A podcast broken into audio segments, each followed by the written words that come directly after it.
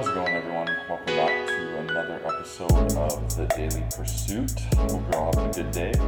Uh, today, we are diving into a topic that I really, really love chatting about and discussing with uh, clients and members of our facility, as well as just anyone that wants to dive into this conversation. Um, and it's all around how our thoughts can affect our body and our health and our well being. Um, so I'm going to start off just with a basic quote um, that kind of gives some insight into this, and then we're going to dive a little deeper uh, into some of the nuances of what goes on um, behind our thoughts uh, affecting our, our output. Uh, so Dr. Donald Hebb uh, has a quote that states, "Neurons that fire together wire together." Uh, this is a very common one in the industry. When you do something, the neurons that are, are firing, they're going to start wiring together when you repeat a, a pattern. And so this can come into play when you're repeating a thought process pattern, um, be it of negativity or positivity. Um, Dean Ware uh, also quotes that our brain cells communicate with one another via synaptic transmission. Uh, one brain cell releases a chemical neurotransmitter that the next brain cell absorbs. This communication process is known as uh, neuronal firing. When brain cells communicate frequently, the connection between them strengthens messages that travel the same pathway in the brain over and over begin to transmit faster and faster. So, with enough repetition, they become automatic. That's why we practice things like hitting a golf ball. With enough practice, we can go on an automatic pilot. Psychologists have known that negative thought processes follow the same pattern. The more we think about or ruminate on a negative thought, the more entrenched the thought becomes. Negative and traumatic thoughts also tend to loop. They play themselves over and over until you do something consciously to stop them. End quote. So, on a basic level, shit thinkings or shit thinking creates a shitty life. Supportive positive thinking creates a more supported positive life. So, it sounds quite obvious, but there's a lot of sort of underlying components uh, on a biological level that goes on with this, um, let alone just the words that we use. So, if we have a mismanagement of our emotions and um, how we're thinking, then there's going to be also a release of hormones in our body in response to that. And usually this is a stress response. Um, and stress is when the brain and your body are getting knocked out of balance. And that knocked out of balance can come from just simply thinking again and again about a negative thought. Um, so there's an innate mechanism in our body that tries to return us back to a normal state um, in response to stress. All organi- organisms uh, themselves can tolerate short periods uh, of stress uh, for a short period of time. Um, and you're kind of your body's always in a state of wondering if we're asking the question of am i going to use 20% of my energy or 100% of my energy right now um, our body's always trying to be as conservative as possible and utilize as le- uh, least amount of energy um, as it's going through our day-to-day life uh, to keep us alive so think of a situation where maybe you have reacted to a coworker um, or you know someone that's reacted to a coworker um, in a, an unhappy way. Uh, in doing that, you're turning on a response um, that what was adaptive is now becoming maladaptive. Uh, and that turning on of the stress response, uh, if you can't turn it off and you can't work on creating, uh, reframing that thought process and that mindset, now you're headed for disease essentially. Um, we as human beings can turn on our stress response by purely thought alone. So, just purely thinking about something negative or frustrating or upsetting, we can turn on our stress response and get a hormonal cascade release. So, think about your problems, and we produce the same biological effects. Um, chemicals are going to give our brain and body a rush of, en- rush of energy, and people become addicted to that rush of energy. So, there's a, a, psychological component and there's the biological side of it.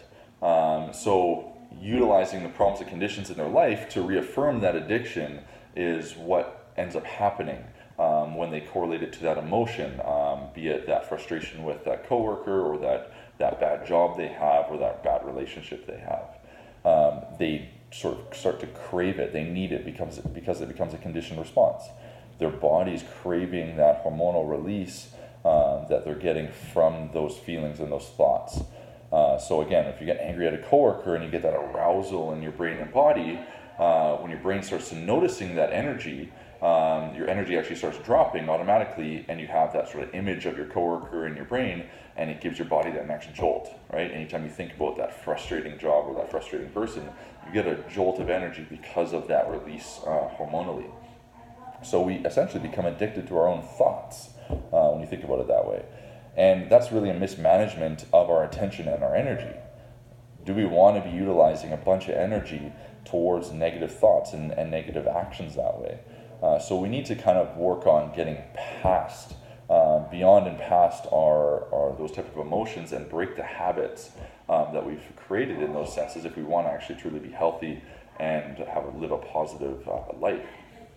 So one way that we can start to, to work on this is uh, controlling how you think and feel, um, be it in your environment. And you want to eventually make this very unconscious. Um, but you want to become greater than the circumstances you're in. So often, when we get in a frustrating circumstance, we let that frustration kind of dictate because of the response that we get, as opposed to taking a step back and controlling that environment, reframing it.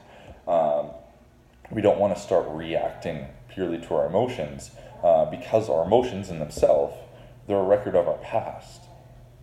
say that again. Our emotions themselves are a record of our past.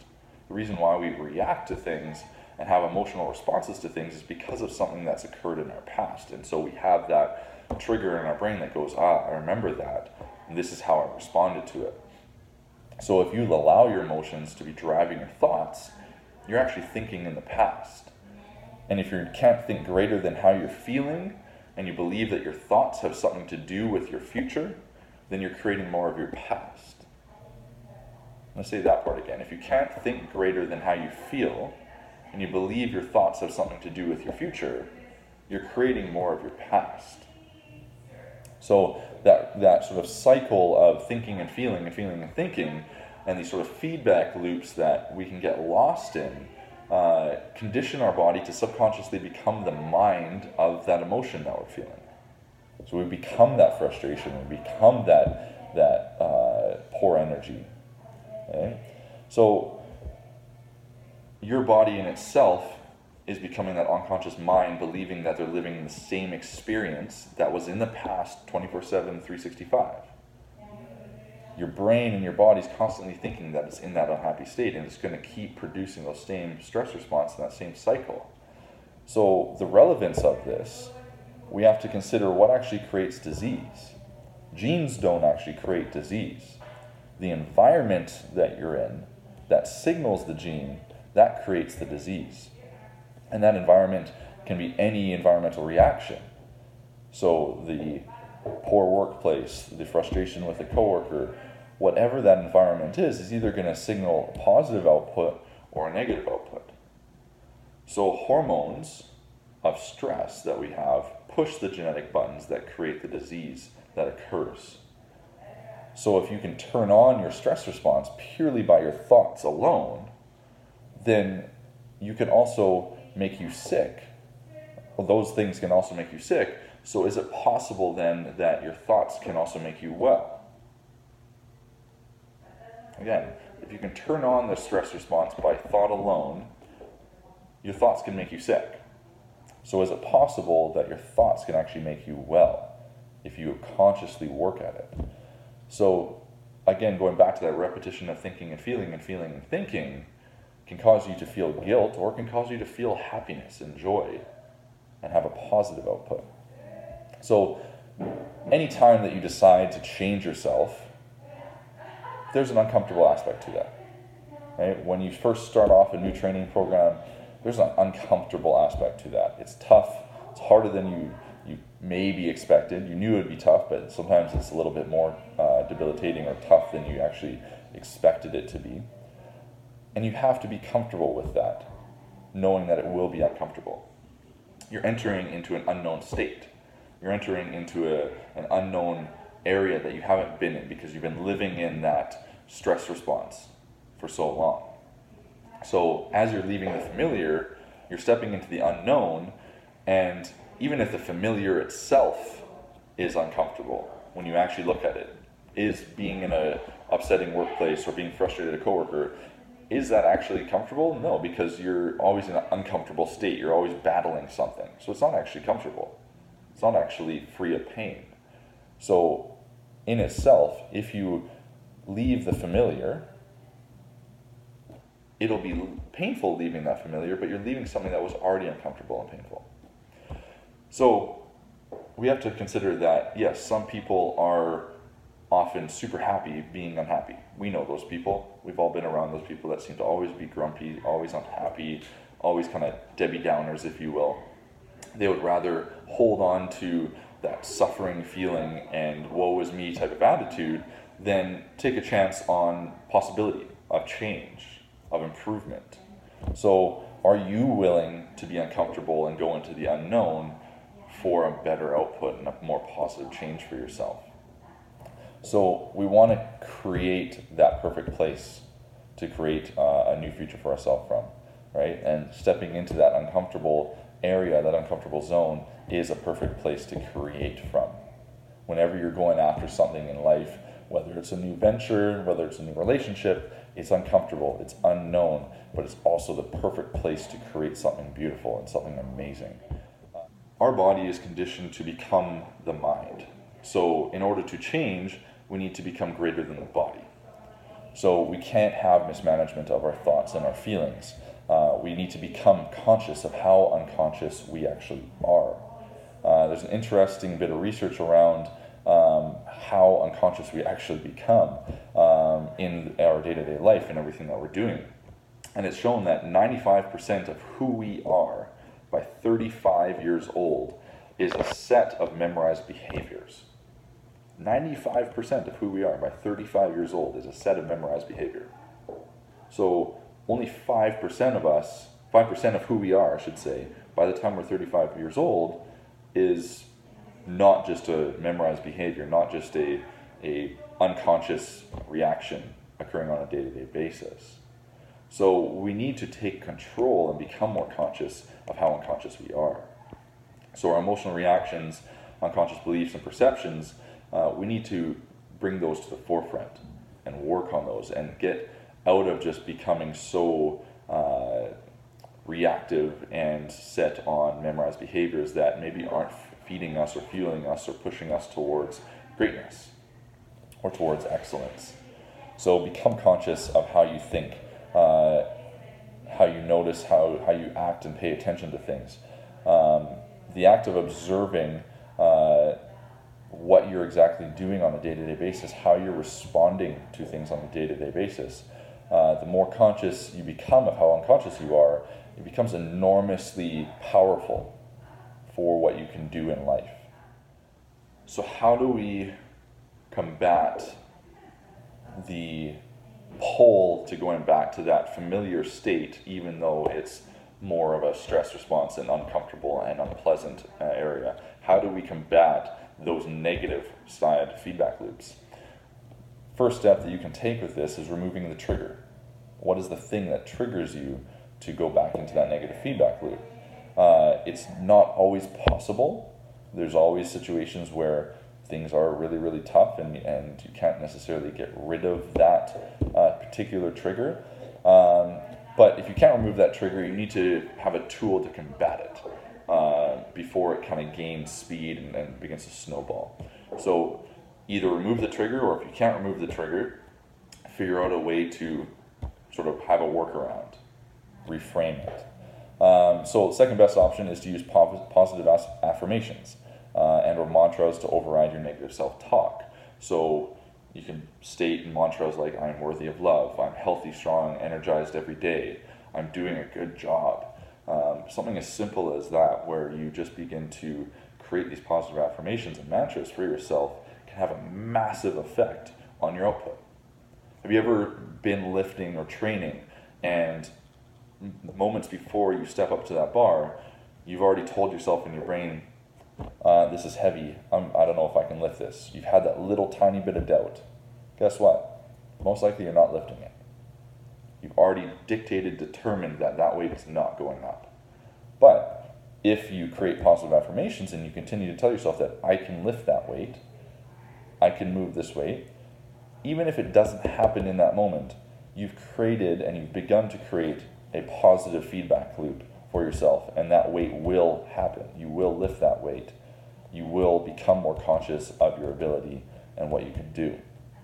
So, utilize these affirmations and these mantras um, at certain times of day. For some, to keep it simple, do it before you go to bed or when you wake up in the morning. Um, or you can create triggers throughout your day. Uh, I've known some people that have created triggers where every single time they walk through a door, they have a specific mantra that they say to themselves. It's kind of a cool idea. You have to be a little more conscious of, of what you're doing throughout the day, but every single time they walk through a door, they say the same thing internally to themselves. Not a, so, if you find yourself in a situation where maybe you're comparing yourself to someone else, you're looking at them and you're like, man, I wish that I was that fit or that uh, whatever strong, uh, that tone, whatever you want to call it. Um, I'm not as pretty as that person, um, etc. Before you start spiraling into creating shitty decisions and anxiety and depression, thinking around that, and you're letting that unconscious past emotions drive you, literally tell yourself to stop. Stop that shit right there. Stop that negative self talk. Be authoritative with yourself and become conscious of that unconscious uh, action. Say it aloud to yourself uh, if that's going to give you more power. Hearing the words come out of your mouth will give you more power. Uh, and then start repeating your mantra to yourself. Whatever that is, start repeating that to yourself over and over and over again. Again, neurons that fire together wire together. The more that your brain likes information, hears information, repeats information, repeats actions, if it's positive, it's going to keep continuing to do that. If it's negative, it'll keep continuing to do that. So let's focus on the positive affirmations. Let's focus on the positive actions because it's going to create more connections that way and spiral into a bigger, more positive lifestyle for yourself. Even if you don't completely believe, uh, believe your affirmations in this moment, just the pure action of stating it will be more beneficial for you. So utilize them Stop the negative feedback loops. Become conscious of how unconscious you are with negativity. Um, this is a very, very, very powerful tool that we can utilize if you choose to use it. But again, the key word there choose. You have to choose to utilize these tools to get yourself feeling better. So take the time to monitor your thoughts. If you notice that thoughts are not serving you, like your shitty self talk, find a mantra, find affirmation, think about the thoughts that you're saying to yourself on a regular basis. Pay attention to those. Become conscious of how unconscious you are and try to reframe. Reaffirm what you are uh, uh, able to do. Get out of that negative space and move into positivity for yourself. Utilize your thoughts to improve your life. Promise you, if you do this, your life will transform. It'll make a difference for you. So, again, let's create positive thoughts for ourselves, create a positive mantra, find triggers, remove them if they're negative triggers for you, utilize things that give you joy and give you happiness. Let's get rid of the things that cause us to have a stress response and a cascade of stress hormones released. All right. If you guys have questions, fire me a message on Instagram, send me an email.